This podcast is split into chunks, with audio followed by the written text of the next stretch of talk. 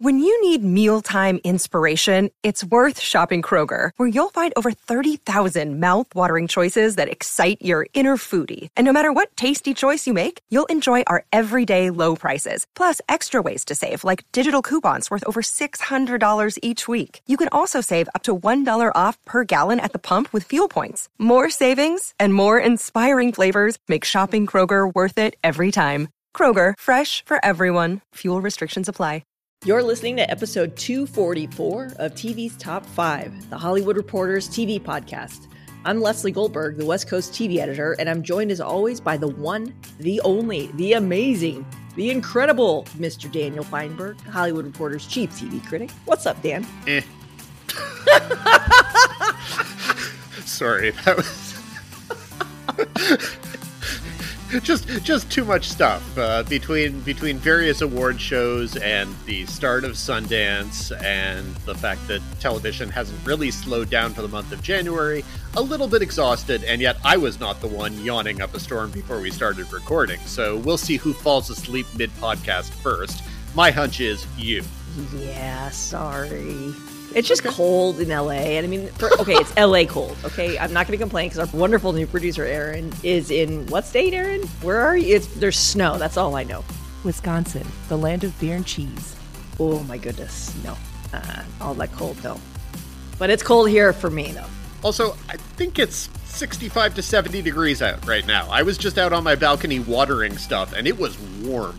So I think you may just have cold air stored in your house. That would be my yeah, guess. Absolutely. And your, and your dog is desperately trying to get outside where it's warm. So just gonna yeah, say. Yeah, Well, Hurley does enjoy barking at the trash trucks as they pass by, and that's what just happened. So. And who can blame her? Yes. Let's get to business because there's a lot of business. Yeah. So we're going to start with headlines as we usually do. So here we go.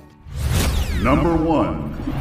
CBS is near a deal for a spinoff of Young Sheldon revolving around, no, not Sheldon, but Montana Jordan and Emily Osment's characters George and Mandy. Once deals close, CBS would order the comedy straight to series, which would keep Chuck Lorre on broadcast after the conclusions this year of both Young Sheldon and Bob Hearts Abishola. This Young Sheldon spinoff is not to be confused with the Young Jethro spinoff from NCIS that we discussed on last week's podcast. So, young, sort of like older Georgie, older Mandy. I don't know what they're going to call this thing. yeah, I, I, don't know, but whatever. If they want to keep the brand going, that's that's fine. Good on good on them. Continuing, we did a fair amount of White Lotus casting last week, but guess what? There's even more. Season three of White Lotus has rounded out its cast with Walton Goggins, Patrick Schwarzenegger, Aimee Lou Wood from Sex Education, Sarah Catherine Hook, and Sam Nivola joining the cast.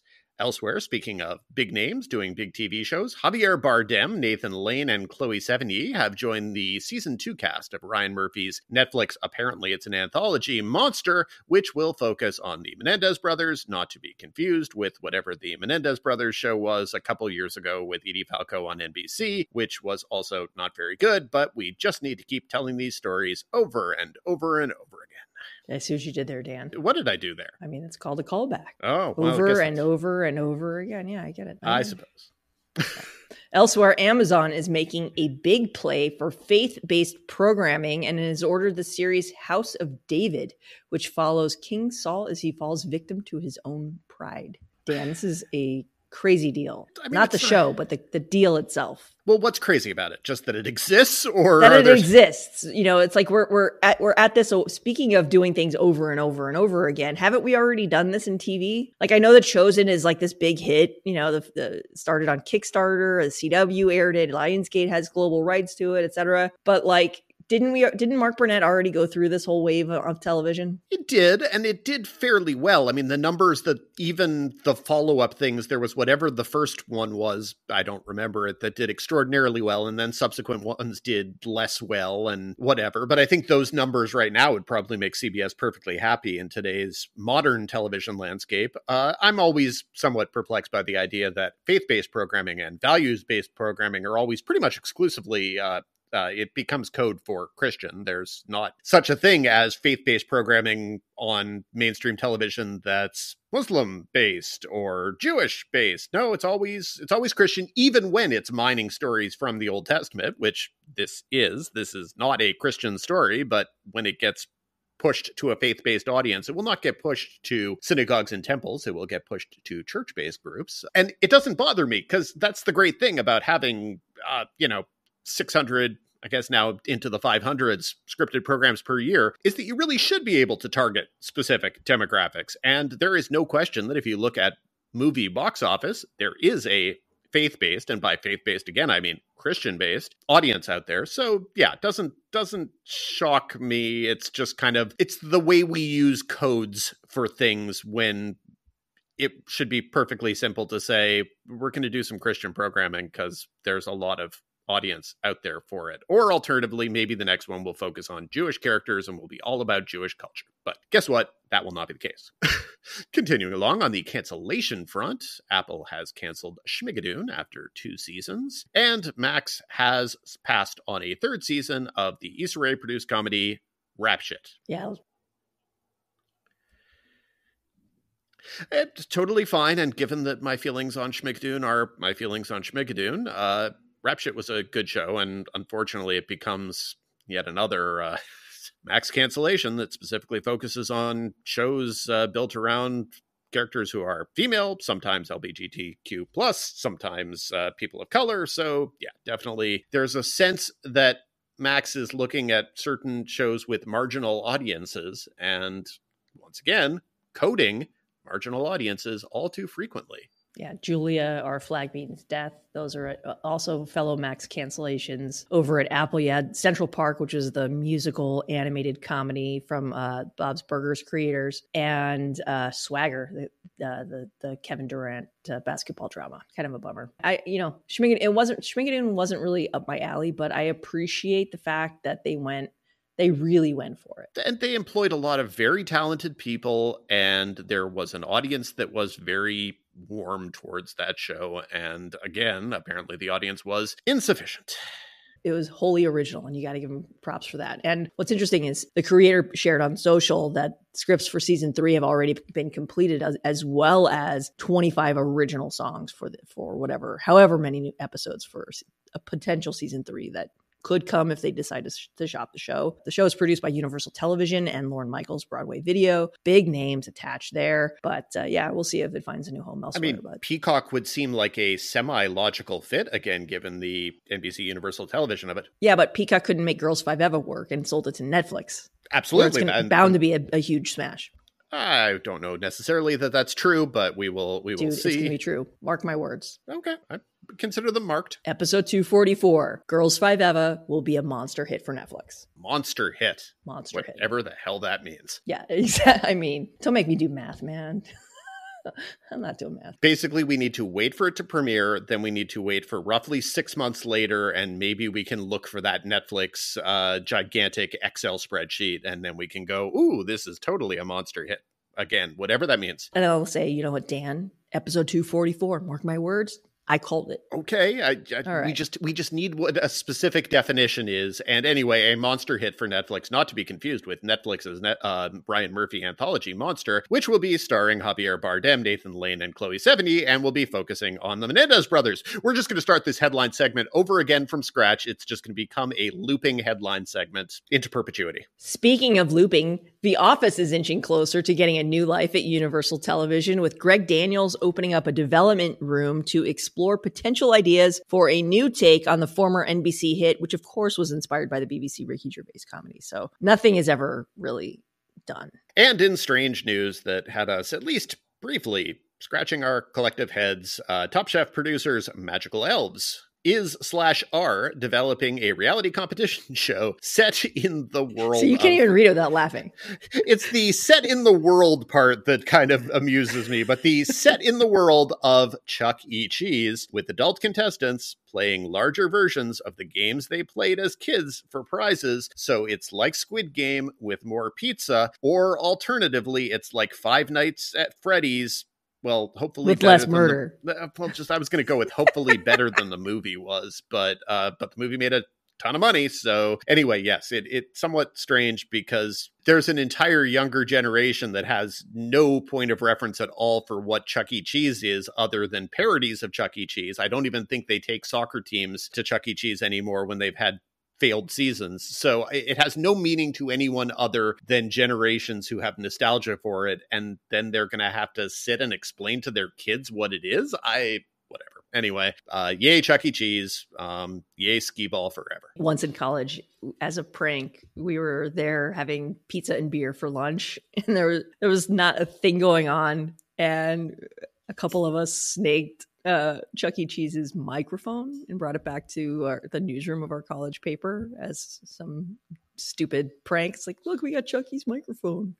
Yeah, we were really stupid then. Boy, I hope the statute of limitations has passed on that particular crime because otherwise, I may need to be hosting this podcast ne- uh, solo next week when you're in the Hooskow for uh, vandalism at, at Chuck E. Cheese. This will be I mean, a horrible nightmare. None of the Chuck E. Cheeses still have any of the animatronic characters left. I- I mean, I think Chuck E. Cheese still exists today, but there's no dancing rat. and if you don't have Charles Entertainment Cheese, is it truly Chuck E. Cheese? Oh, you full named him, man. Eh, you know, it's, it's sort of it's, What did he do to you? it's his name. also, he's a grown up. I, I don't know that he necessarily needs to go by Chuck anymore. He can be. I Charles. mean, I'm not even going to touch that one, man. that's probably Yeah, just as I'm well. probably just pun- punching beneath here. Uh, well, uh, definitely, definitely mockery of Chuck E. Cheese is punching down. There is no question. Uh, and guess what? Shockingly, the pizza not so good anyway.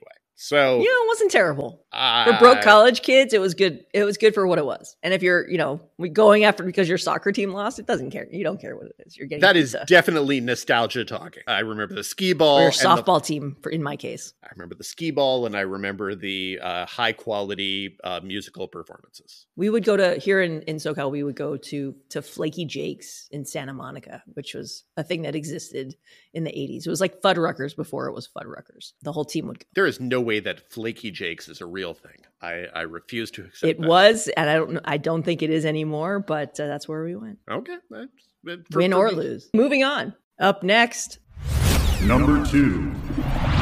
Following a months long delay as a result of Hollywood's dual labor strikes, the 75th annual Primetime Emmys have officially now finally come and gone. The winners, Dan, largely as everyone suspected, maybe a couple of surprises here and there. But what did you think of the winners? I mean, you've got sweeps from The Bear, Succession, and Beef. the winners were basically exactly what you would have predicted um, both because they were what you would have predicted but also because they were the basically exact same winners as the golden globes eight days earlier and basically the exact winners as the critics choice awards whatever they are one day earlier. So it was hard to find surprising winners and, that's always a minor disappointment. So I mean, I was kind of surprised by Niecy Nash-Betts for Dahmer Monster, which we'll get to in, a, in our next segment in terms of the actual show, because I can't stop saying Dahmer Monster like it's someone's first name and last name, Dahmer Monster. But yeah,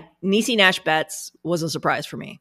I, I think that if you had asked me when Dahmer Monster, Monster Dahmer, the Jeffrey Dahmer story, Dahmer Monster, uh, when it premiered, incidentally, I don't know if you know this, Leslie, uh, Monster is coming back for a second season. It's now an anthology. It's going to be based on uh, the Menendez brothers. Yeah, and NBC already did a show about the Menendez brothers. That's we're all just repeating everything over and over again here.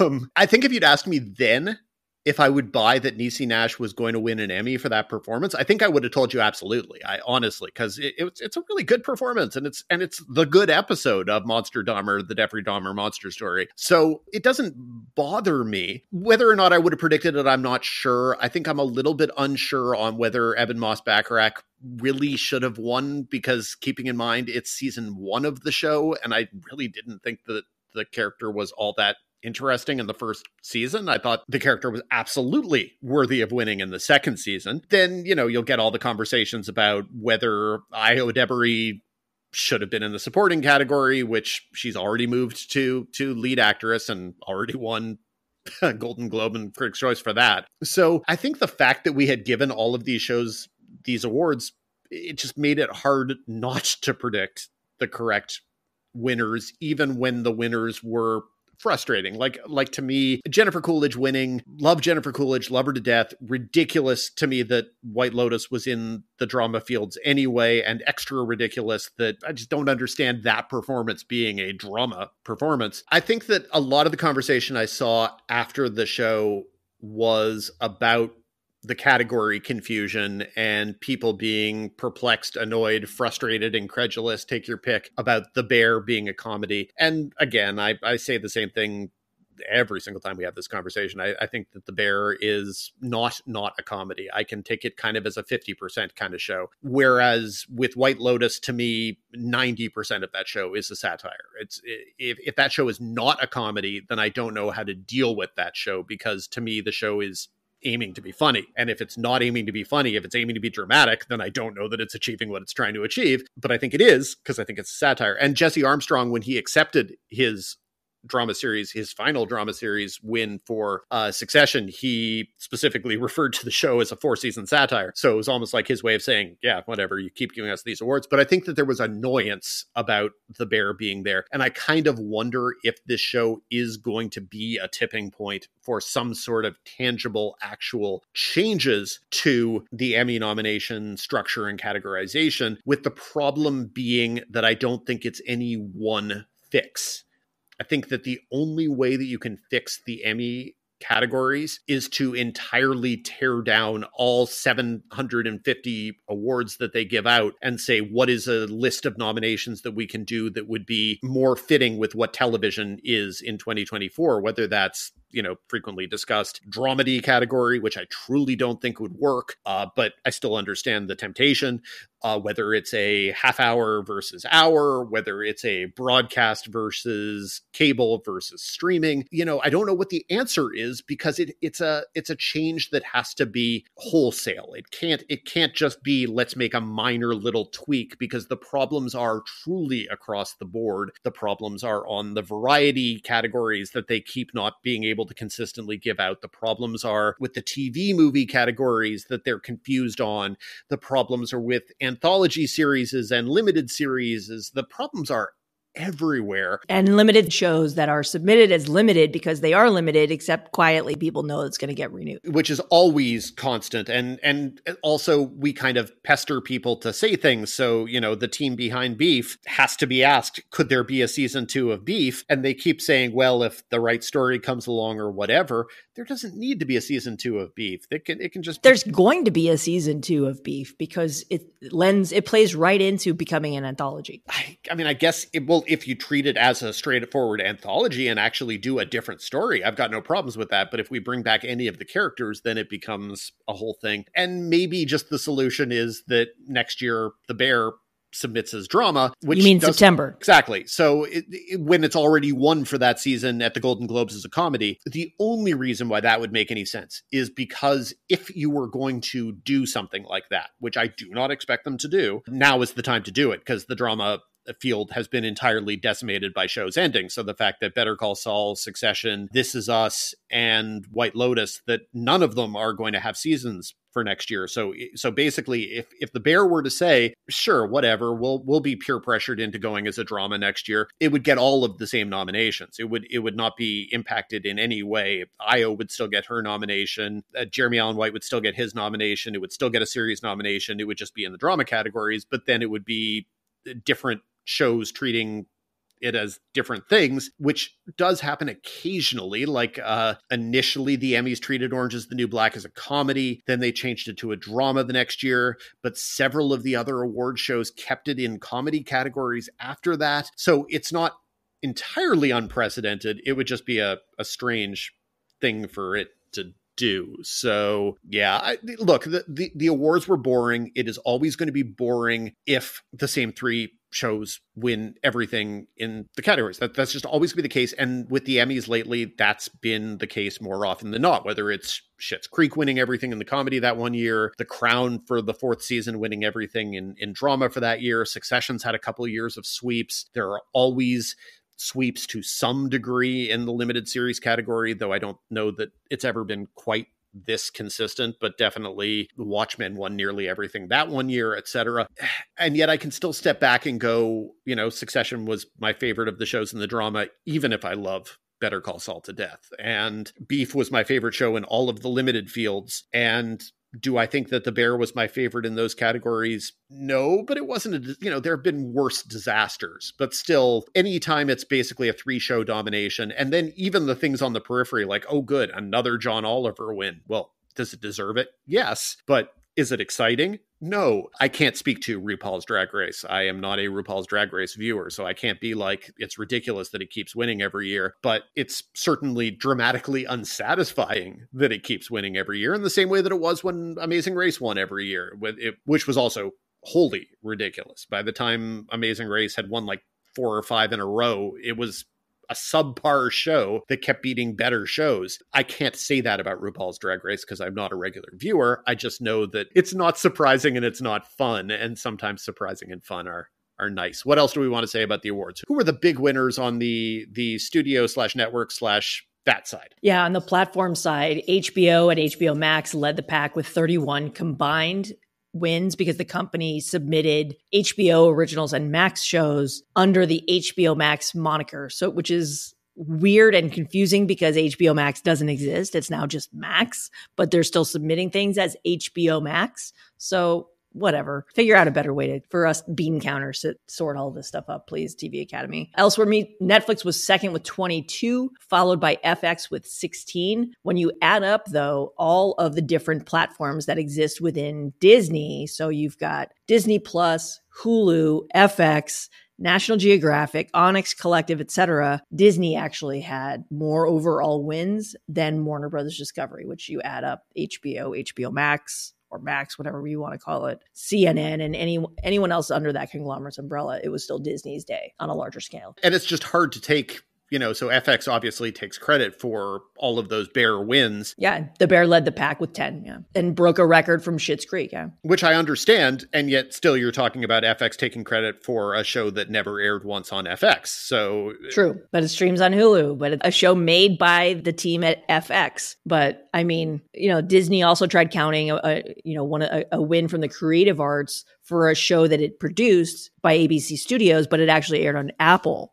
So they took credit for that as a win because technically that show was produced by Disney, but it the platform because we count it, it's literally wins by platform. It doesn't count right? But then it gets really murky because you get into the FX Hulu stuff. And then it's like, it's such a mess when you try to count all of this stuff up because technically a Ted Lasso win would count for Warner Discovery because this Warner Brothers television is the studio on Ted Lasso. So, how do you want to add these? You can get creative with all these numbers and spin it any way you want. But either way, on paper, HBO Max, yes, I'm going to call it HBO Max, was the night's big winner. But overall, Disney really combined, it shows the power of their portfolio. So, those were the awards themselves. And they weren't exciting. We talked about that, but they were interesting. So we acknowledge them. And I guess we didn't talk about uh, the 0 for 53 final conclusion of Better Call Saul, which is just sad. There's there's That's nothing crazy. Criminal. There's just it's just sad. There's there's nothing else I can say because in a lot of the cases it was going up against buzz saws like Succession that maybe I prefer better by a scintilla, but still in all, for the show never to have won an Emmy, Bob Odenkirk never to have won, for Rhea Seehorn never to have won, for the show never to have won for cinematography. That is just, you know, so okay, if Better Call Saul had won two Emmys for cinematography over the years and been two for 53, would that be better? I don't know. Uh, so, anyway, so those are the awards. Let's go on to our next topic, which is the telecast. Yeah, the show itself. Up next, Number three. The Emmy telecast was actually good. Anthony Anderson did what Jo Koy couldn't and kept things upbeat and entertaining. And the show actually came in on time. Producers found a really fun and creative way to celebrate 75 years of the mediums with reunions for Ally McBeal and Cheers and Martin and, and brought out some of the OG Grey's Anatomy stars, including Katherine Heigl, which kind of blew my mind, and Justin Chambers, who was unceremoniously let go a couple of seasons ago. But anyway, bygones, right? Speaking of Ally McBeal. And they recreated some of TV's most iconic sets, which was a really, really fun thing to do and and way to honor a lot of different shows. And then the speeches were great too, Dan. I didn't think the speeches as a rule were great. I thought some of them were were decent. And I think a lot of the best speeches came from people who hadn't had to give the exact same speeches two times in the previous eight days. And I think that absolutely took away from the moments. You know, there, there's just no question that Kieran Culkin can only pretend to be surprised and flustered so many different times before you go, yeah, you knew you were going to win. And I felt like there were a lot of people like that, which is why a lot of the of the speeches that were best were from the people who hadn't had to give those speeches three times. So Niecy Nash's speech was a great one because it felt spontaneous. It felt like it wasn't the speech she'd given. RuPaul's speech, I thought, was a very, very good speech, in part oh, because oh, yeah, RuPaul yeah. Had, not given the exact same speech a dozen times. And, and then people were sort of good and earnest, but there's still something of the spontaneity that just gets lost if they've given the same speech over and over again. And so, you know, Steven Yeun, just I thought he, I, he's always likable and charming and down to earth. It's just too bad that his most vulnerable and most emotionally available speech had to be at the Golden Globes. And I felt a lot of people ended up stuck in that situation where they'd expressed the gratitude they were feeling for a worthless, meaningless award, the Golden Globes, as opposed to the truly significant and meaningful awards that are the Emmys. The Emmys are more meaningful than the Golden Globes. That's what I'm saying. It didn't necessarily always feel like that during the telecast and and the speeches to me suffered and and the show it just it didn't have those moments but it did as you say it had other moments and to its absolute credit the moments were kind of produced credits. So again you look at the contrast with the golden globes where the only good moments were speeches there was nothing that the production on that show did that made it a better show. Here, the producers were actively trying to pay tribute to television. You could see the effort they were putting, you could see the earnestness and affection that they were putting into it, and it really was contagious. And Anthony Anderson was was absolutely a perfect host for the circumstances. He did lots of costume changes, he he sang, he put himself into strange television shows that he wouldn't otherwise be a part of. Uh, he was he was just good. It wasn't like it was the funniest hosting show uh, duty I've ever seen. It was not one of those uh, man that was that was hilarious. Every bit was great. I don't even think he he didn't do a monologue. He mostly eliminated the kind of things that that become hit and miss when hosts do it, and instead he was absolutely a master of ceremonies for the show. He steered the show along with the help of his mother, who made sure that speeches didn't go long, which would have been a problem if the speeches were better. You know, if if if she had interrupted a great speech, I'd have been like, no, that's wrong. I don't want Anthony Anderson's mother telling someone being emotional to stop talking for the most part, she didn't have to do that. And that was a tremendous relief. Yeah, the show moved along. I mean, you say it came in on time. It probably could have come in 10 minutes early, easy, if that was the thing that anyone thought was ideal. Now, you don't want to do that because affiliates and news and all of that, people would freak out. But with 20 minutes left, there were three awards still to give. And that was it. They could have been done at 1050 Eastern easy if they'd wanted to. Instead, they kind of allowed things to continue and to play along. So the last bit with uh, Tracee Ellis Ross and Natasha Lyonne and the I Love Lucy chocolate thing. I feel like they just let that bit go. I think it just could have been a 90 second funny thing, and instead they stretched it out over five minutes, which was funny in its own way, uh, and probably truer to the actual chocolate sketch. But yeah, so so which of the reunions were your favorites? Honestly, I, I thought the Ally McBeal one was really fun. You know, I, I, wish the guys had stayed out on stage after coming out of the, you know, the unisex bathroom, you know, and doing the the little dance that they did from the show. But yeah, I thought it was really, really cute. Um, you know, it's not always nice to see a broadcast stalwart like Grey's Anatomy, which is, yes, that show still on heading into 20, 20 seasons, get its moment in the sun because that show has, and, and the word Emmy have not been in the same sentence for a very long time. Not that it's, I think it's deserving. I thought the COVID season had, could have gotten some attention because it was done extremely well, but it, was just really cool to see like all those people up there getting their due. So, and, you know, Heigl with, with the Pompeo and everyone else, it's like uh, it's just a reminder of how much that show has gone through over the years. And they didn't do shtick with that because they kind of felt like, okay, you know, enough people will be will have their jaws dropped by the presence of Katherine Heigl and maybe Justin Chambers. Whereas the Ally McBeal guys, they, you know, they had to do the song and dance, and it, it was absolutely in keeping with the tone of the show. Yeah, that was my favorite as well. And I have no affection whatsoever for Ally McBeal, uh, nostalgically speaking, as a TV show. It's a show that I watched on and off for much of its run, but but really whatever. It made me want to reboot. It made me want to see these guys again and what they're up to now. Well, I, I mean, one of their characters is dead, so which was sort of a strange out of canon thing. But uh, but no, I felt I felt the same way. I thought that was the one where I came away going, huh. It's sort of charming watching those guys doing weird things again. Why would why couldn't you do a reboot of it? Yeah, that was definitely the one I came away with feeling that about. Then there were the couple others where Honestly though, just one more thing. I, I was kind of surprised they didn't like find a way to like project like a little dancing baby on the stage too. Okay, I think I'm glad that that was not what it was, but I completely expected Anthony Anderson to uh, be in a flesh-colored bodysuit uh, and be the dancing baby. I totally thought it was. After he he wore latex and his rubber Yes. man, I thought that was really funny. I- also, we learned a lot about Anthony Anderson in that bit. I'm guessing that somebody ran an Anthony Anderson, will you play the dancing baby idea by him and he said look you get i you get either me as a dancing baby or me in the in the rubber gimp suit from american horror story. You don't get both. I i have to believe that he was given the choice and he went with the rubber suit. But yeah no i was i was shocked by by the affection that i felt in that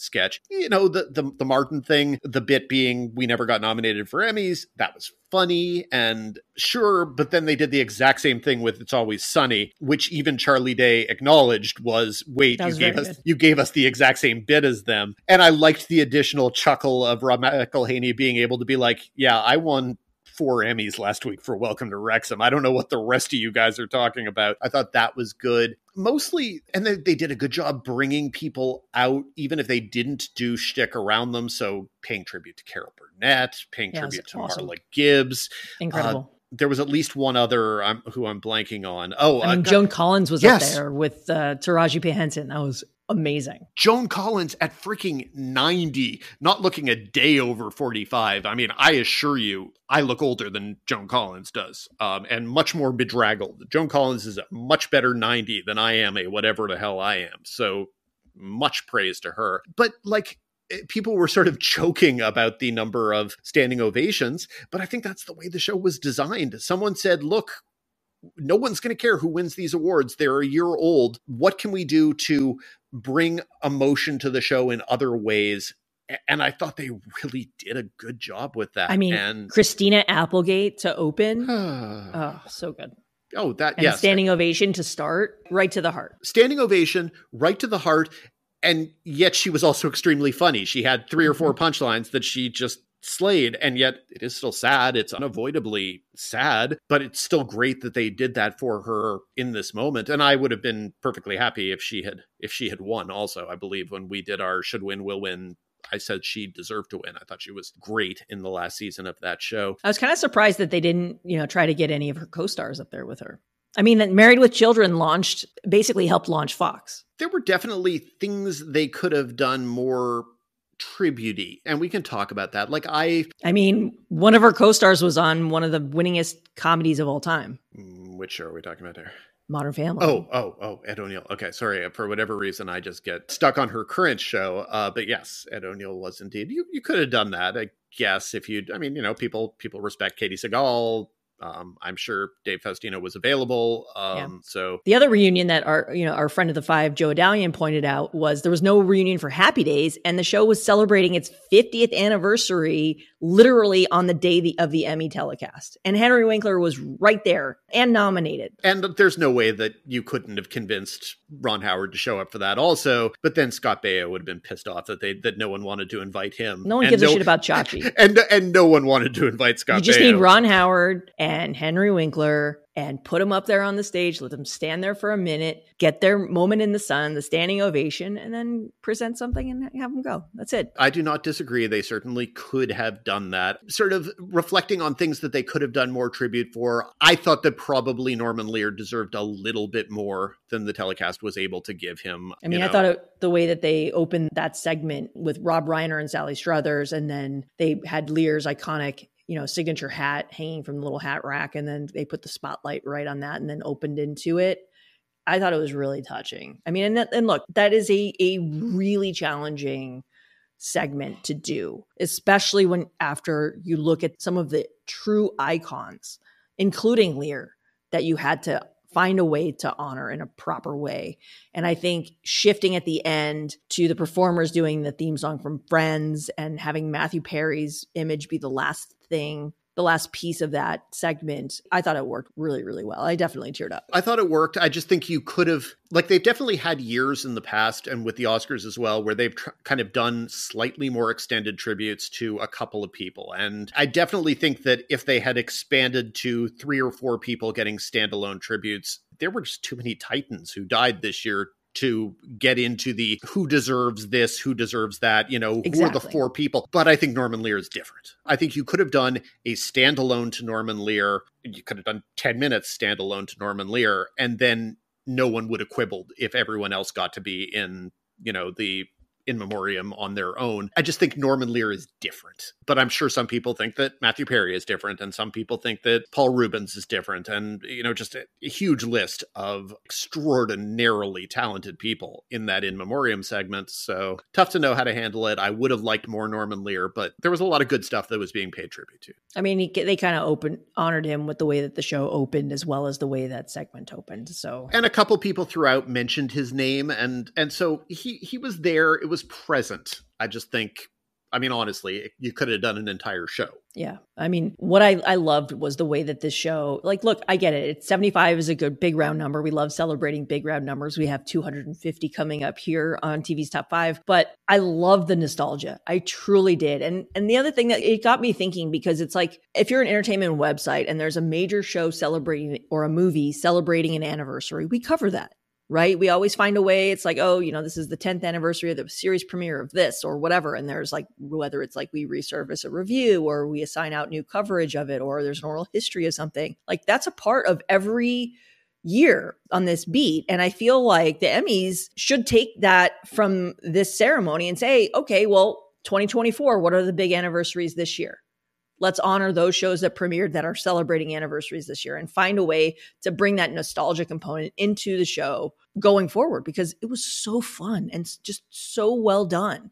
And I'm not saying you have to recreate the stages every single time that if you're going to honor a, you know a show or recreate the sets, but bring out some of the cast members that are celebrating the uh, you know the anniversary or the creators, you know, do something because those were times that were worth celebrating, right? The the, the launches of of big shows and franchises that are becoming harder and harder in our new fragmented landscape. And it's the point of differentiation for something like the Emmys is is to actually show respect and love for this medium. Again, hate to keep going back and beat a dead Golden Globes, but just the just the contrast of the Golden Globes where they do not care about movies or television. They care about getting celebrities drunk and having people walk the red carpet. It is the trademark biggest party in Hollywood.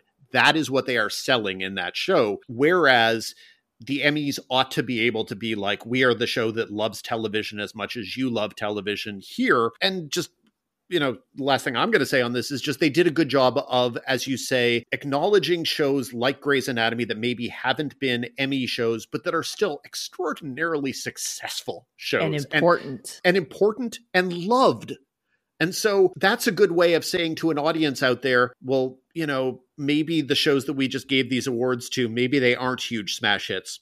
Also, who knows? I mean, we do know from that list of Netflix, from that Netflix Excel spreadsheet that a lot of people watch Beef. Uh, you know, I don't know that we can make sense of what it means, but we do know Beef was a successful show for Netflix. Lots of people watched it, lots of people had access to it, etc. We don't know how many people watched The Bear, but I believe we know it's a pretty large number because people are talking about it. And Succession, the conversation will always be, well, it never got the ratings of uh, Game of Thrones or even Yellowstone, but people watch that show. So, but but still being able to say, okay, we're honoring these shows, but let's also honor these shows that we know have a different audience and that has a different audience affection. I, I, think it's a smart thing for the Emmys to do. And I think just given how hard it is to do an award show that gets good reviews, I think the positivity that people felt towards the Emmys will lead to imitation. I hope so because it was I thought it was one of the best award shows that I've seen in a long time. Uh, sadly, though, ratings were the opposite of good, with the Fox telecast notching yet another all-time low in both total viewers with an average of under 4.5 million and adults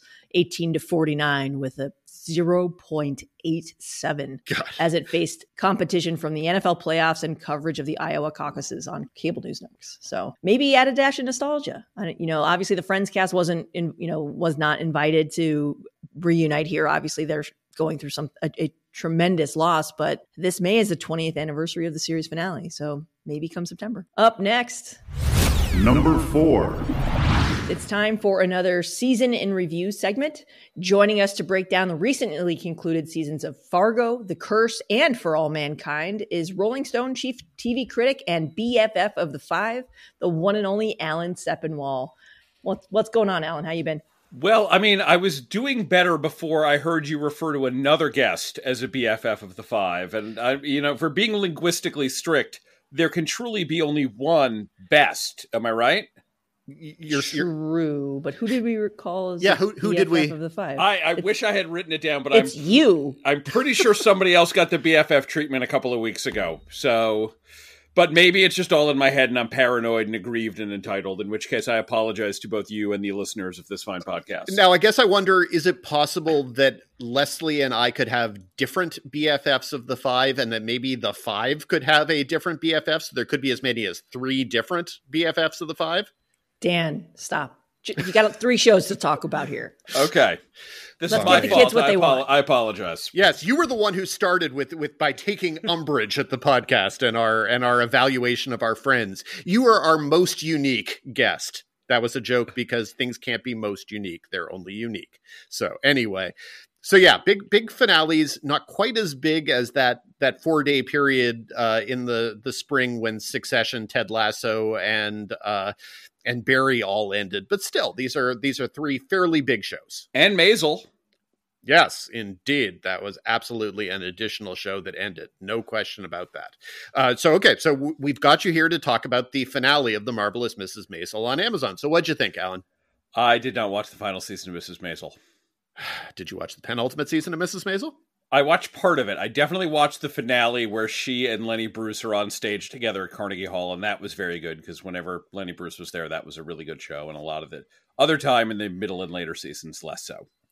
Okay, so as the as the necessary proviso for the listeners, we are now talking about the finales of For All Mankind, The Curse, and Fargo. That means we will be spoiling what happened in the finales of those three shows. Consider this your warning. We are going to talk about finales. There are going to be spoilers. And the order in which we're going to talk about these shows, uh, in case you're taking notes at home and want to figure out when you want to fast forward, we're going to talk about them in the order of For All Mankind, The Curse, and Fargo. So, For All Mankind, this is a show that you love very, very much. Was it your number one show multiple times or just once? It was only once, and we can talk about that too. The second season, I thought, was clearly the show's best and was my favorite show of whatever year that was.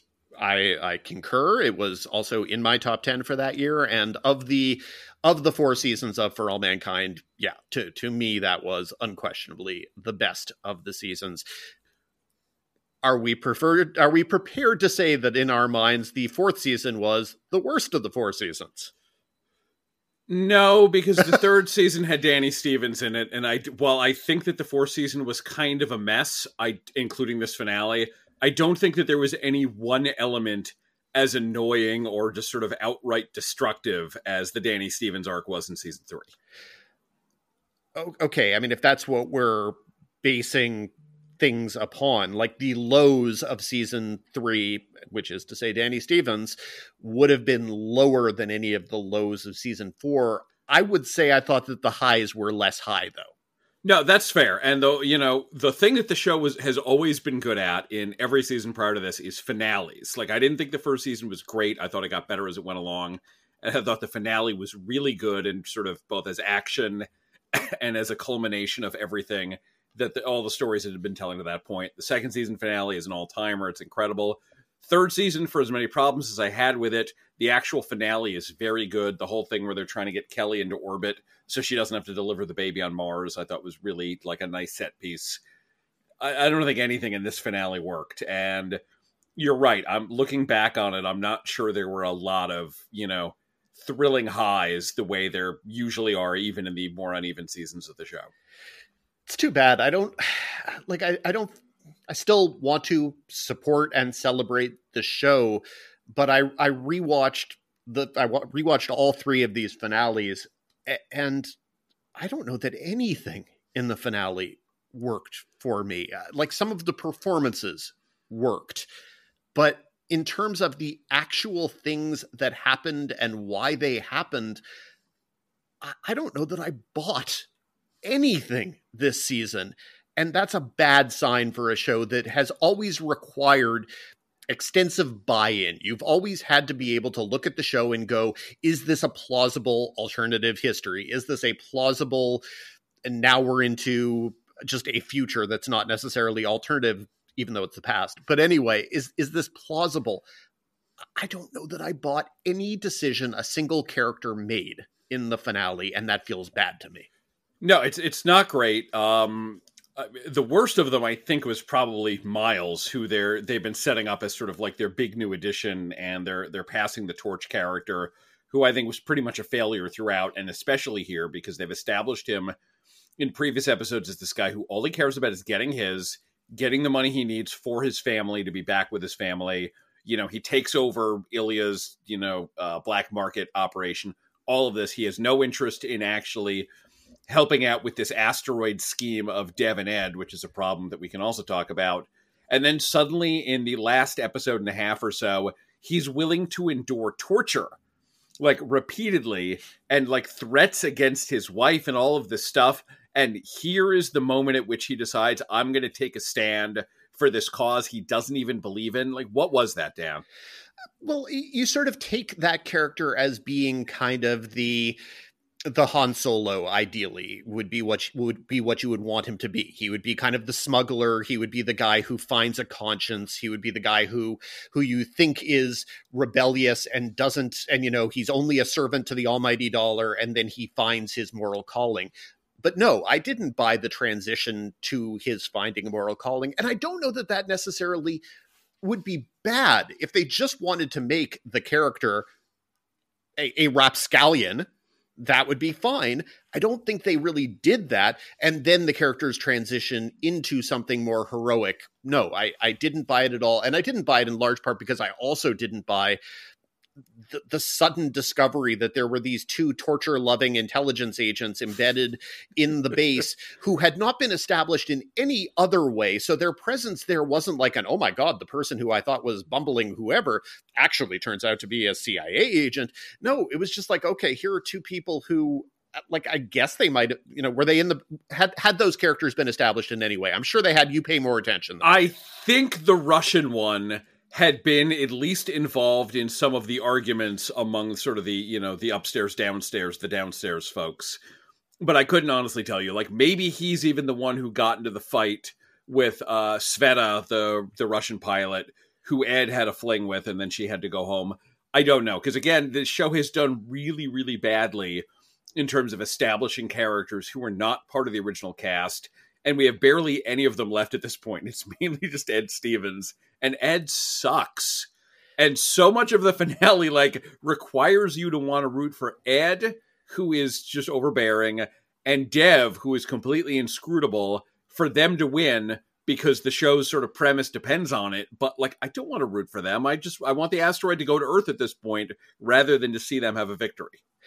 Yeah, it's it's the problem with the continual pushing along of the original characters as implausible and increasingly implausible as it's been that it's required them to serve the purposes that a well-written new character could have served with a full character arc. And so instead you have to buy that basically uh, that all of these characters are new characters each season except they're loaded up with latex makeup.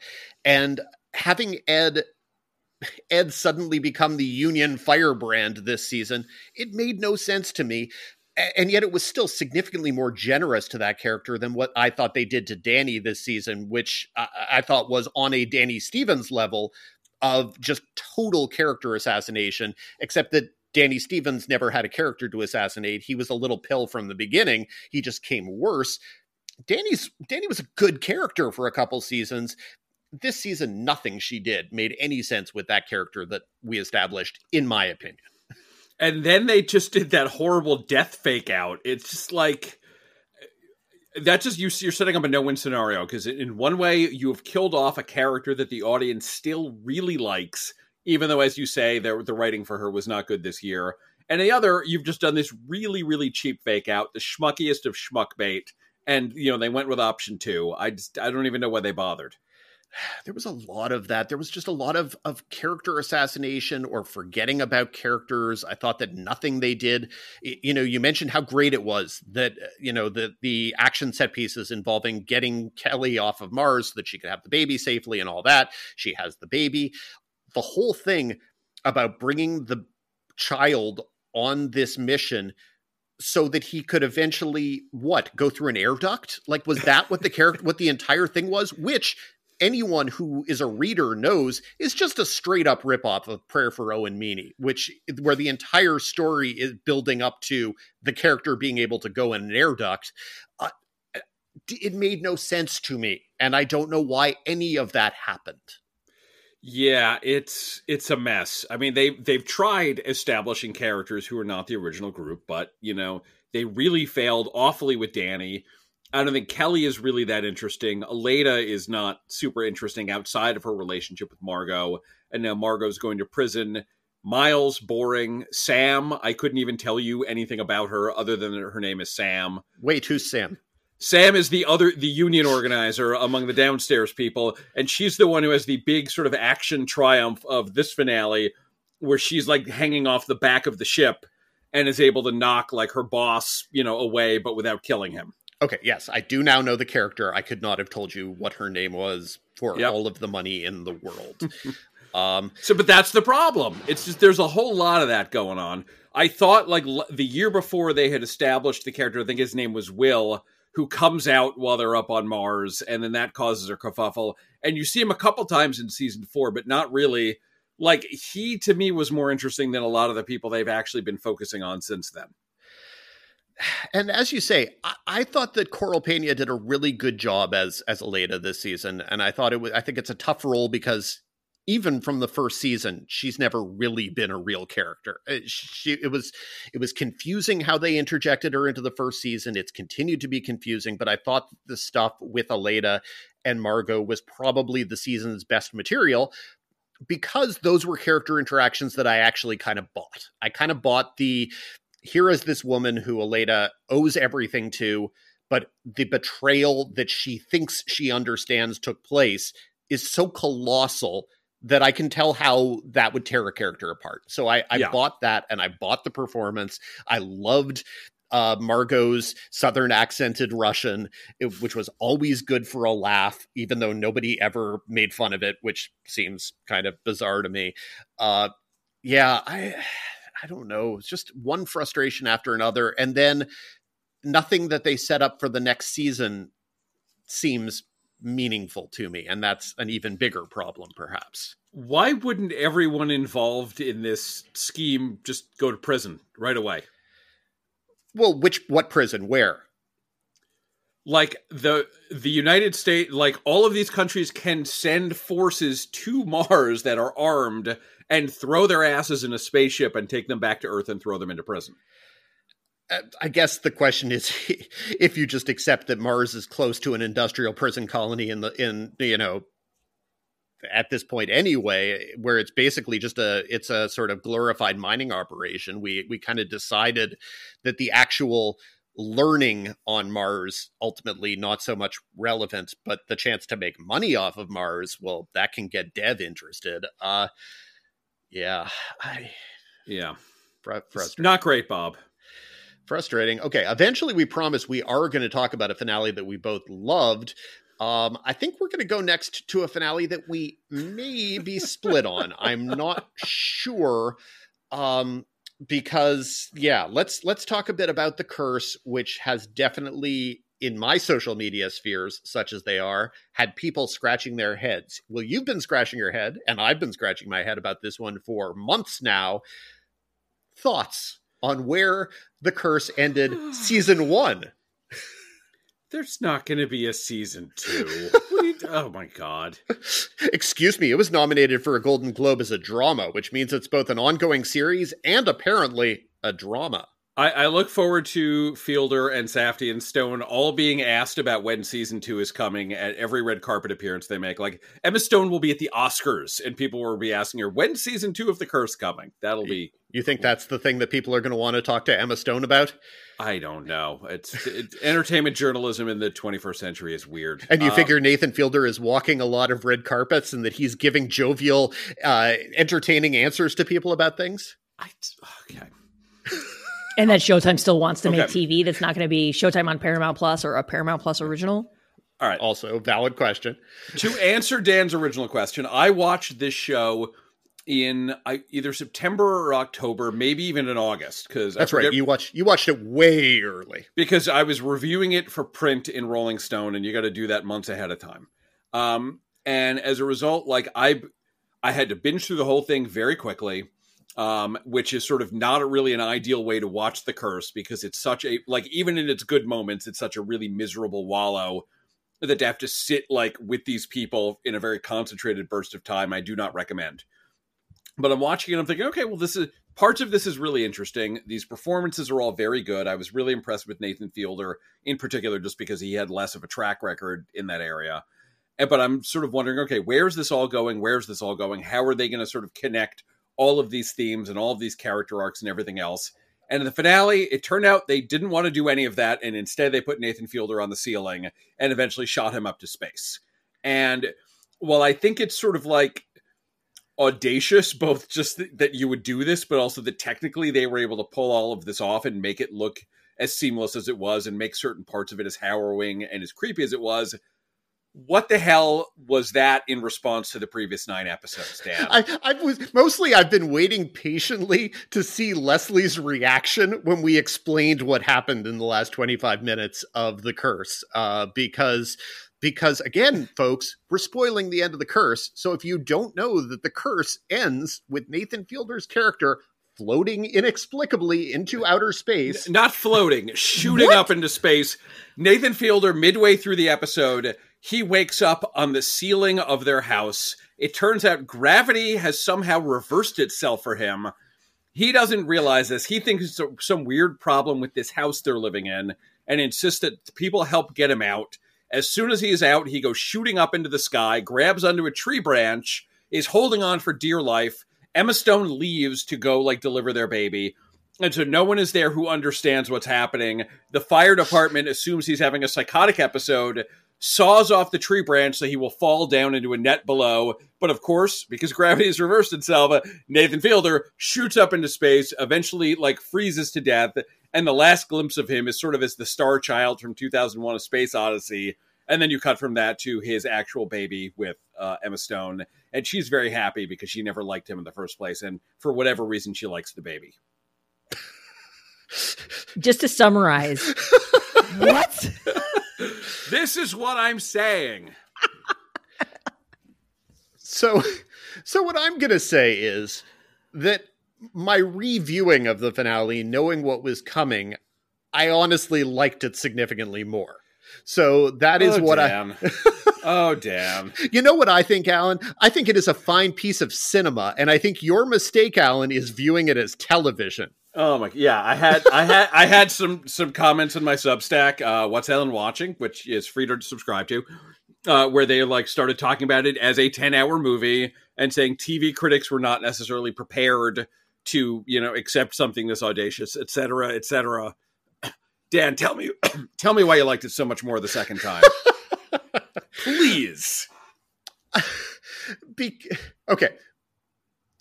The, look, it's it's a it is an ending designed to cause people, specifically Leslie Goldberg, to make the face that Leslie Goldberg is currently making, which is somewhere between horrified, incredulous, and amused. Which I think and also, what?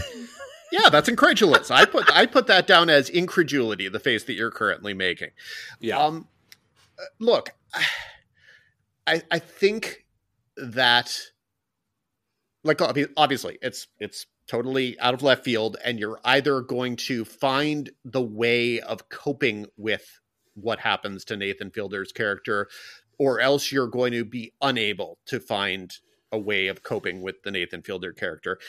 And watching it for a second time, I, I did find myself sitting there kind of taking notes on the things it could mean thematically and how I wanted to deal with it and if I wanted to deal with it. And I found ways because there are obviously the thematic ways that it wants to steer into it. So you have the the Josh Safdie character um making multiple Benny, Benny sorry, good point. They are two totally different people, and now, in fact, to- two totally separate people. They've they've apparently ended their creative partnership for now.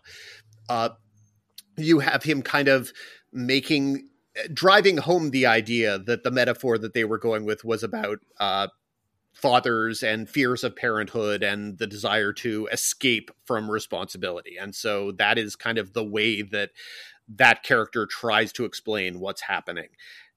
And I think that's a justifiable metaphor. I think that a justifiable metaphor is that the entire mission that they've been on with these houses that the Emma Stone character has been designing that don't really work or don't really work in the way that they want them to or don't really work in the ways that anybody attempts to live their lives that these are all kind of ways of of cheating nature that they're ways of of overturning the basic laws of physics and geology and geometry and just their their they're cheats. And so in the end nature decides to fight back. And and i like that as a concept uh, that basically at a certain point they've been trying to undo the natural order of things and the natural order of things undoes them in the end.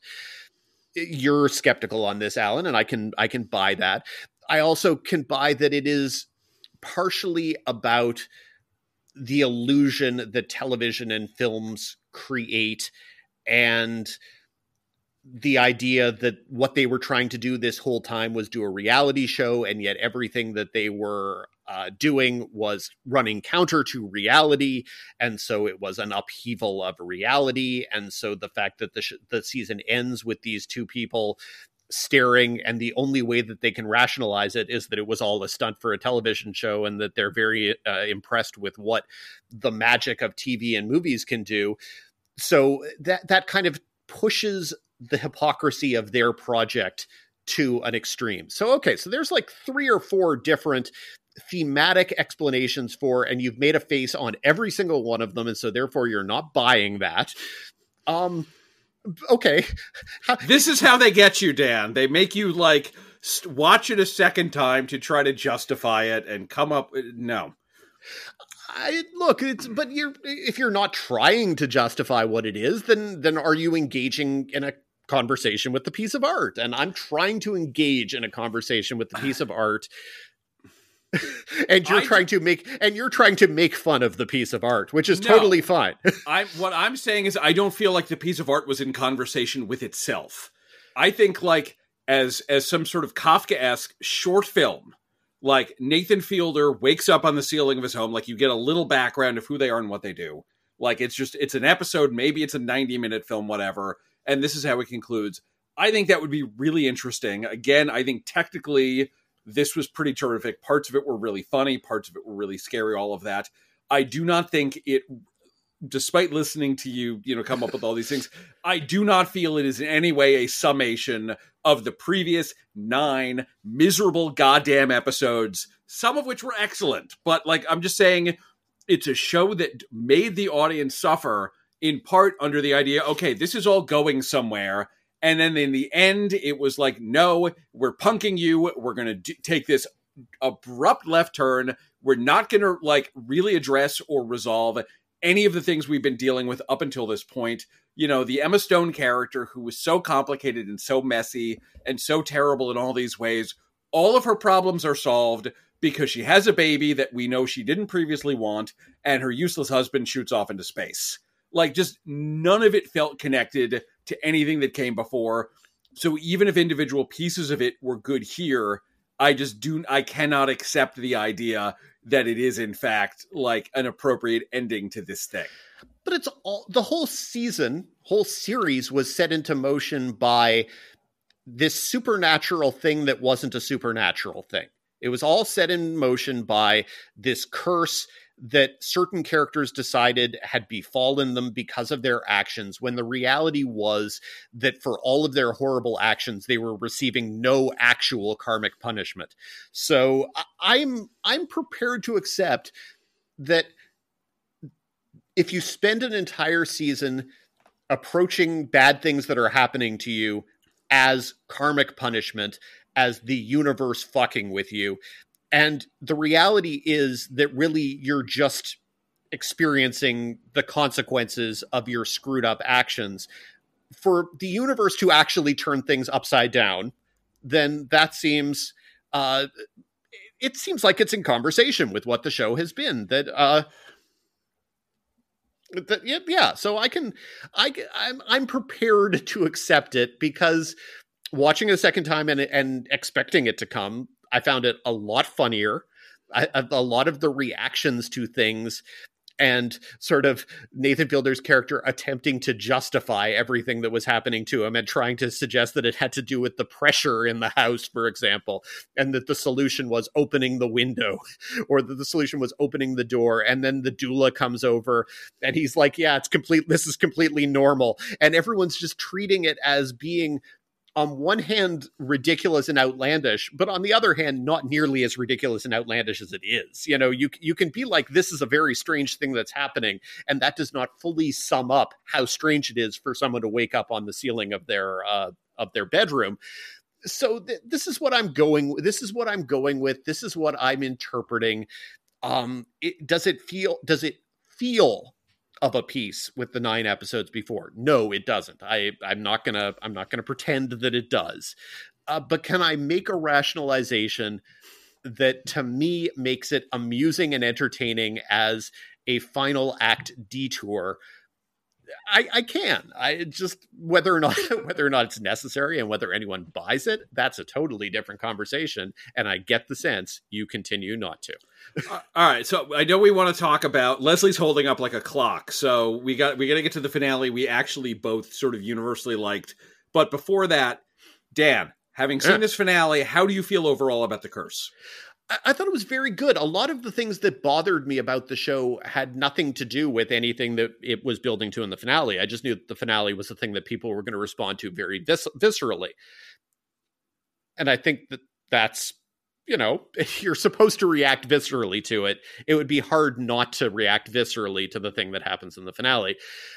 I, was more bothered by the the show's kind of inconsistent ideology throughout. I thought that the episode with Dean Cain as the conservative who they learn that they've been judging incorrectly the whole time and and sort of the message of that and how it turned the mockery back around to them and their silly liberal privilege which is what the show was already mocking before. It just kind of concretized anything that you should have been able to figure out previously. I thought that was less successful to me than the outlandishness of the ending. I, I, still think it's a I still think it's a really good show. I don't think it's a great show. I don't think it's a 10 hour movie. That that for sure. I definitely do not think it is. I think it's a TV show. Um, but but yeah, I I, I can rationalize it because I was neither so high on it previously nor low on it. I could get to the finale and I could be like, okay, well, it, it had it had Rachael Ray, and I thought that was amusing. I, I was all for the Rachael Ray of it, and and sort of the idea of whether or not it was actually making fun of Rachael Ray. I thought that was kind of funny. Um, yeah, I don't know what. Obviously, you disliked the finale and didn't buy it. What impact did your dislike of the finale have on your sense of the ten episodes of the series, which you also didn't like as much as some people? Yeah, I mean, I, I, I I wish the show had been shorter. I wish like both the episodes were shorter and the season were shorter. It just felt really self-indulgent so that even though I think parts of it were great, you had to sort of dig through so much misery and sort of del- like I don't think making the audience uncomfortable, which Fielder and Safdie are both really good at, at doing, is like uh, a storytelling good in and of itself. Yeah, you can do that and you can be really effective at at it, but like what are you saying with that? And ultimately like what they're saying with it is we're going to shoot Nathan Fielder off into space. And so I think if the if I'd been more satisfied with the ending, I would have accepted a lot of the stuff that was bothering me earlier. But because like I just really hate the ending, no. What if the first scene of season five of For All Mankind is Dev standing on a mountain in Mars looking up? He sees something floating towards Mars. It's Nathan Fielder's body. Nathan Fielder's body comes into orbit on Mars. It turns out he's alive. Does that salvage both seasons for you of TV? No. Okay. So let's talk a little bit about Fargo. Season five of Fargo, which definitely has felt as if it has been a general audience renaissance. Like, I think probably with season four of Fargo, people stopped talking about it after two weeks. It, it felt like the conversation on season four of Fargo ended well before it began, and just no one wanted to talk about it. Totally Yeah. fine. Uh, yeah, I was recapping it for Rolling Stone, and it was I didn't even look at the traffic numbers, but I could just tell there was a real lack of enthusiasm. And at a certain point, I asked myself, like, I know we commit to doing a full season, but like, is it worth it at this point? and yet season five it feels as if people have recovered their joy for fargo talk a bit about the finale and your level of joy for fargo at this point Oh, the finale was so good, and it, it was interesting because I'm watching it and I'm taking notes. And several times I would I would do the thing like from the Homer on Apu episode of The Simpsons where I go, you know, wrapped up really nicely and much much earlier than usual because like they bust Jon Hamm with I think either 20 or 30 minutes to go. I think it's oh maybe signif- th- significantly more it's it's 30 to 35 Yes. Okay. So there's lots of time to go. Then there's some dealing with the aftermath of that, and so you have uh, Jennifer Jason Lee visiting Jon Hamm in prison and telling him, you know, how miserable the rest of his life is going to be, and Juno Temple and her daughter and the Indira Olmstead character, forgive me for forgetting the actress's name, go to the cemetery to you know to Lamorne Morris's grave and everything. And then I wrote down in my notes, wait a minute, there are still 20 minutes to go after all of this. And I kind of had a suspicion that Ole Munch was going to return because when he saved uh, Dot at the end of the previous episode, it was sort of with an implied, I don't want to fight you when you're wounded. I want to fight you, like it to be a fair fight. Although I know some people didn't interpret it that way. So that seemed the only possibility. But then he's in the house, and my assumption was, oh, okay, it's Home Alone time again. She's going to improvise a bunch of weapons out of like a vacuum cleaner and a feather duster and, you know, defeat this guy. And instead, it's this just beautiful, beautiful conversation between this supernatural force of nature, like the Anton Chigurh of of the Fargo TV show, and you know this sweet, you know, Minnesota nice woman who's not really from Minnesota but is very nice. And she convinces she like they talk about the themes of the show, the themes of the season, and she convinces him that ultimately it's better to forgive and to be kind and to be generous than it is to try to collect on a debt. And she gives him a biscuit made with Bisquick and buttermilk, and he eats it and he is overcome with joy and he smiles and oh my god it is like the most beautiful freaking thing i've seen on television in quite some time. Like it was just it was an incredible conclusion to what overall i th- felt was a very strong season. And then they all float off into space. Not every show ends with the characters floating off into space dan. But maybe they should. Uh, No. no. Le- leslie the season ends with them making biscuits uh, making drop biscuits specifically, and uh, and it turns out in that family you can't have chili without biscuits. And uh, even though Wayne might have put too many spices in the chili, it all works out well.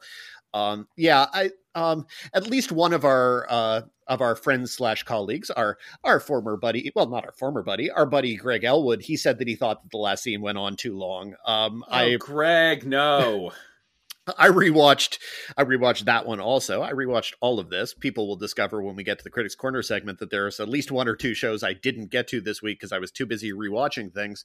Uh yeah, the the last scene is so long. It's it's 20 minutes and it's just so beautiful. The interactions between all of the characters and the performances and and just the the different grace notes for each of the characters and the way that they all deal with the presence of this ancient sin eater sitting inexplicably in their living room talking about debts that must be paid which of course ties in with the conversation that Jennifer Jason Lee had with Jon Hamm about the number of prisoners who are in debt and basically her entire uh, profession, which is as a as a billionaire made wealthy on the debt industry. which clearly is a thing that really eats at Noah Hawley. Uh, people who remember season four remember that the entire premise of the show initially was that Chris Rock's character invented the credit card and couldn't find anyone who wanted to get in on the business with him. So, like, debt and the debt industrial complex are things that Noah Hawley is fixated on. But the idea of turning it from literal debt, literal financial debt, into emotional debt and payback and forgiveness was lovely. But just watching, for example, watching uh, David Rysdahl's character Wayne try to find different ways of interacting with Ole Munch and trying to find ways of making sense of everything he's saying, whether it's him talking about coming from across the sea, or whether it's talking about uh, Munch talks about Monk talks about the century that he didn't talk, and and Wayne is like, oh, I'd go crazy if I didn't talk for an hour, and the whole metaphor about the tiger, the the man and the tiger, and Wayne is like, "Yeah, we saw a tiger at the at the Minneapolis Zoo," and and just Ole Munch not responding to any of it is fantastic. The interactions with Scotty with the kid, where you know they're passing each other in the kitchen and they're getting annoyed with each other and scotty getting annoyed with the fact that ole munch doesn't know how to measure out a cup of uh, buttermilk. And then his the death stare that he gives her when she tries giving advice. Just so many gorgeous performance details. Sam Spruell, amazing performance. Um, we've been talking about Juno Temple since the beginning of the season. This is a great performance. This is a this is a Kirsten Dunst season two level of performance, and I put that performance as sort of in the upper pantheon of Fargo performances. It is so wonderfully comic and yet so deeply felt. Um, yeah, th- those last 20 minutes of the finale uh, are to me so totally what Fargo does right. And then the Carter Burwell score begins to kick in as he's beginning to contemplate the the drop biscuit he puts in his mouth. And, and every time that score pops up in the series, I cheer every single time. um, yeah, just just great emotional beats.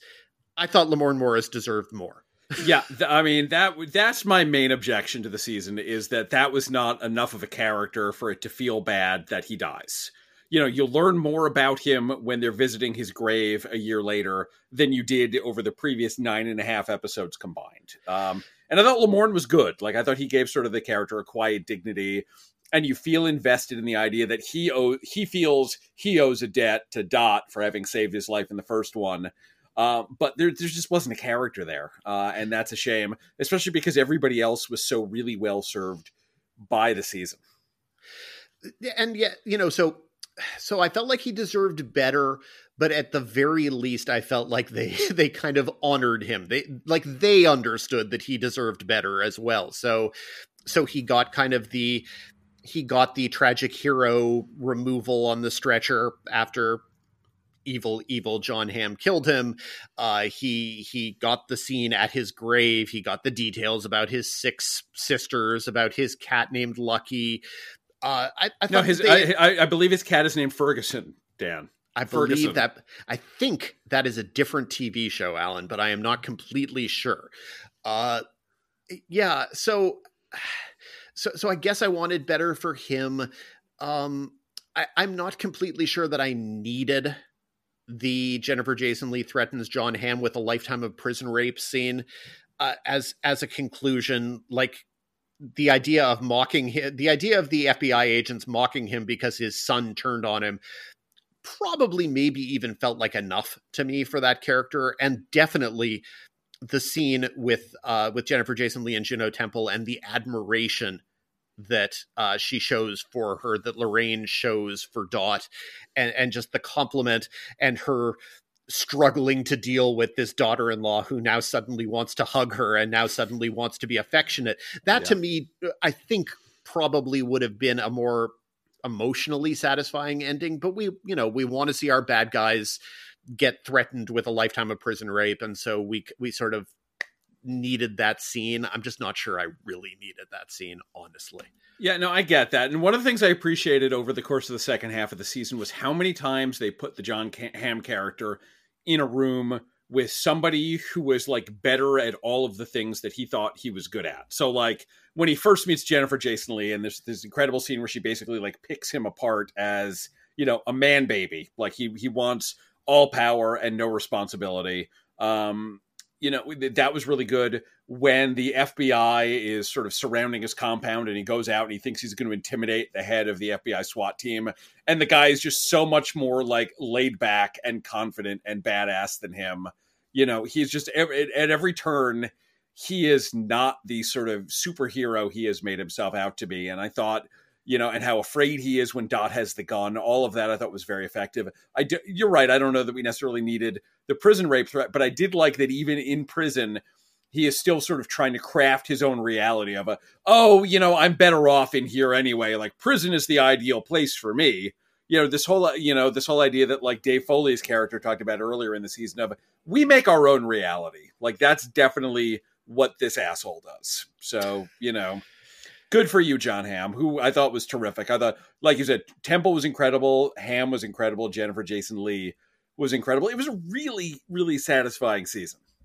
It was, and it was, and it was probably a more complicated. I, I think probably that the season took its turn into darkness immediately after the last of the episodes the critics were sent. We were sent six episodes, and I know that my review uh, talked, you know, praised the show, talked about a return to comfortable form, but I also definitely talked about the levity of the season and the relative lightness and lack of weight to it. Uh, not so much that it would float into outer space, but definitely oh god, a, a lack of weight. Uh, and then, and then, of course, immediately, episode seven and eight are are pitch black. They're just tormented, and the episode with with Juno, with Dot and and the hallucination and the puppet show and all of that, which which was probably my second favorite, or maybe my favorite full episode of the season.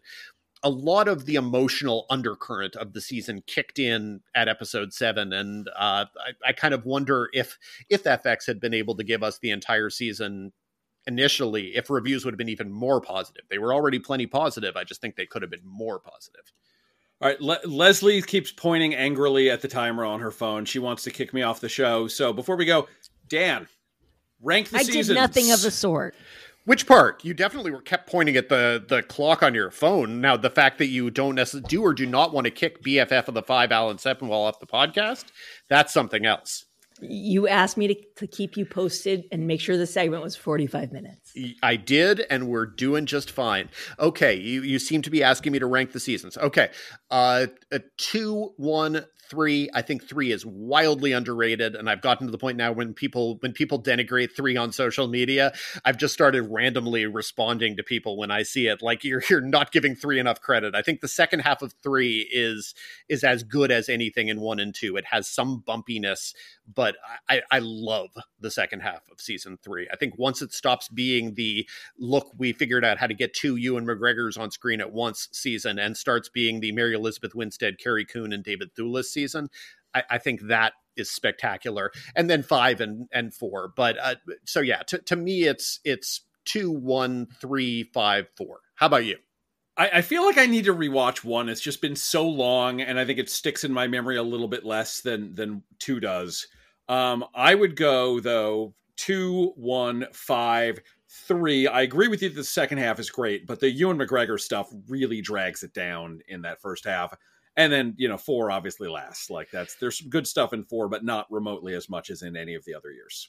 Yeah one of one of the things that i've definitely been thinking uh, in the past couple weeks you know after watching the finale and everything w- was how badly our best 50 shows of the millennium uh, so far list missed out in not including fargo. I it was on my list. It, it would have been not low on my list, but there was not enough additional support. And so I didn't choose to make that a fight I wanted to have. Uh, but in retrospect, having had the show bounce back and having now gotten to the point where I think the show is four great seasons and one ambitious season that just didn't work, uh, to me, it definitely should have been in that top 50. And I, and I regret that. So my apologies. Next time we re rank them, I will make sure Fargo is in the list. But to tie this all together, I will say this we have one show where I do not remotely buy at all that the character shooting off into space has anything to do with anything that came before. And then we have this show, which at various points has featured uh, UFOs, a trip to the afterlife where the wandering Jew like kills a guy, and now an immortal sin eater from Wales 500 years ago.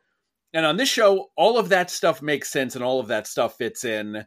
You know, for for whatever reason, you know, it's it's able to make this stuff feel like a part of it and not just like a stunt. I am inclined to agree, but that comes down to what the shows build their foundations upon leading up to that. Uh, but yeah, I definitely more buy-in on Fargo. There's there's no question about that at all. Alan, where can the kids find you? Um, I'm at rollingstone.com every day. I've got a weekly free Substack newsletter. Uh, What's Alan watching? New uh, new issues come out every Friday. So if you're listening to this podcast, you can get a new one right now. Where, among other things, I go through every single year that Better Call Saul did not win the Emmy for Best Drama, or Bob Odenkirk did not win the Emmy for Best Drama Actor, and look at who did win and try to figure out how that happened and whether that was fair. Um, I'm also on various social medias, all at Sepinwall. Excellent. Alan, thanks so much for joining us. Always a pleasure. Always a pleasure, even if I'm no longer the only BFF, but maybe I still am, in which case, woohoo! Float away, Alan. Float away. I fly away at great speed. It's not floating. Number five. As usual, we wrap things up with the Critics Corner.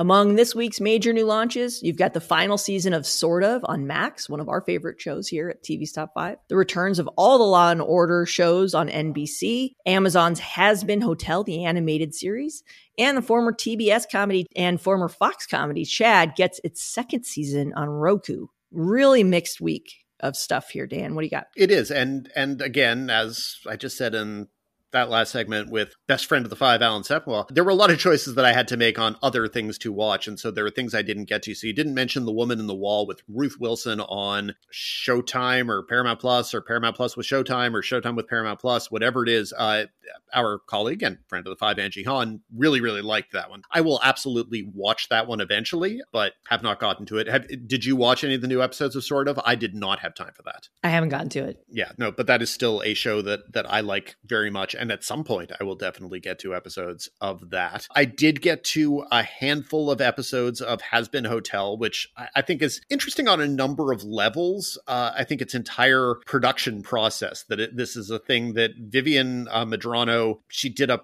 pilot for it and it was ordered for YouTube and then it was ordered to series. But while the series was being made, she did a spin off that aired online. So the spin off came before the actual series. I liked a lot of things about Hazbin Hotel. It's sort of a story of the underworld, and the daughter of Lucifer has tried to set up a kind of halfway house hotel to redeem people and get them out of hell because hell is overpopulated or something. It, has got a distinctive animation style, uh, courtesy of the good people of Bento Box. And uh, mostly what I liked about it is that the cast, it's kind of an animated version of the cast of The Gilded Age, where in eh, just one ridiculously talented Broadway person after another, starting with Erika Henningsen, who was in the original cast of Mean Girls on Broadway, but really just a huge cast of young Broadway superstars doing decent enough songs. I, I think I watched four episodes, and by the fourth, I was really kind of done with the story, but I kept watching because the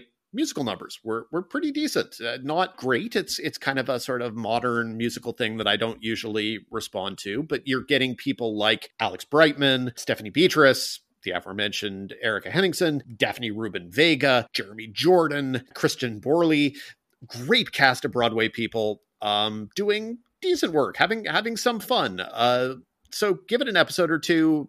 You'll either respond to it. Like I didn't find it at all funny and I didn't find the story the least bit interesting. But episodes are 23 minutes and they and they really actually move kind of fast. So credit to that. And then the other thing that I guess I, I want to at least mention, because some people, actually, a surprising number of people in various social media platforms and whatnot seemed curious about this uh, Death and Other Details on Hulu, which is sort of the latest in a never ending series of murder mystery shows on television. My review at one point, before my wonderful editor, uh, Jon Frosch, cut like half of the references, was just like an ongoing list of different types of murder mysteries that have been on television in the last two years, because it's like five per per week. We've been watching this one and I started calling it Only Murders on the Boat. Oh, for sure. And that's and it's absolutely in that vein. It's kind of only murders at the end of the world. It's basically uh knives out. It's it's just one after another. And like two or three per week at this point. I thought it reminded me of the of the relative brevity and elegance of so many of the great murder mystery writers, whether it's Agatha Christie or Dashiell Hammett or what have you. This did not need to be a 10 episode show. I think that as a six episode show, there would have been a lot of good things to it that would have kept me interested. Instead, I got to 8 of 10 episodes. That was all that Hulu sent out. And by the end of 8 episodes, I was I was just out of interest. It was not sustaining me anymore. But it's still a great cast. Mandy Patinkin as greatest detectives in the world on every show. Just last week we had uh, Monsieur Spade, um, Clive Owen as Sam Spade, the greatest detective in the world, and then of course a couple months ago we had Murder at the End of the World, in which the main character was called uh, a Gen Z Sherlock Holmes. So Sherlock Holmes would be another clear example of antecedents for this. Similarly, we had Fall of the House of Usher because, of course, Murder at the Rue Morgue was another of the first detective novels. So lots of just so much homage. I need a little bit more substance behind my homage, but I always like Mandy Patinkin. I'm always disappointed when you have Mandy Patinkin in things and you don't let Mandy Patinkin sing. Come on, find a way for Mandy Patinkin to sing. Also, why does Mandy Patinkin have an accent in this? because because he's the greatest detective in the world and it's it makes him seem classier if he's somewhat British.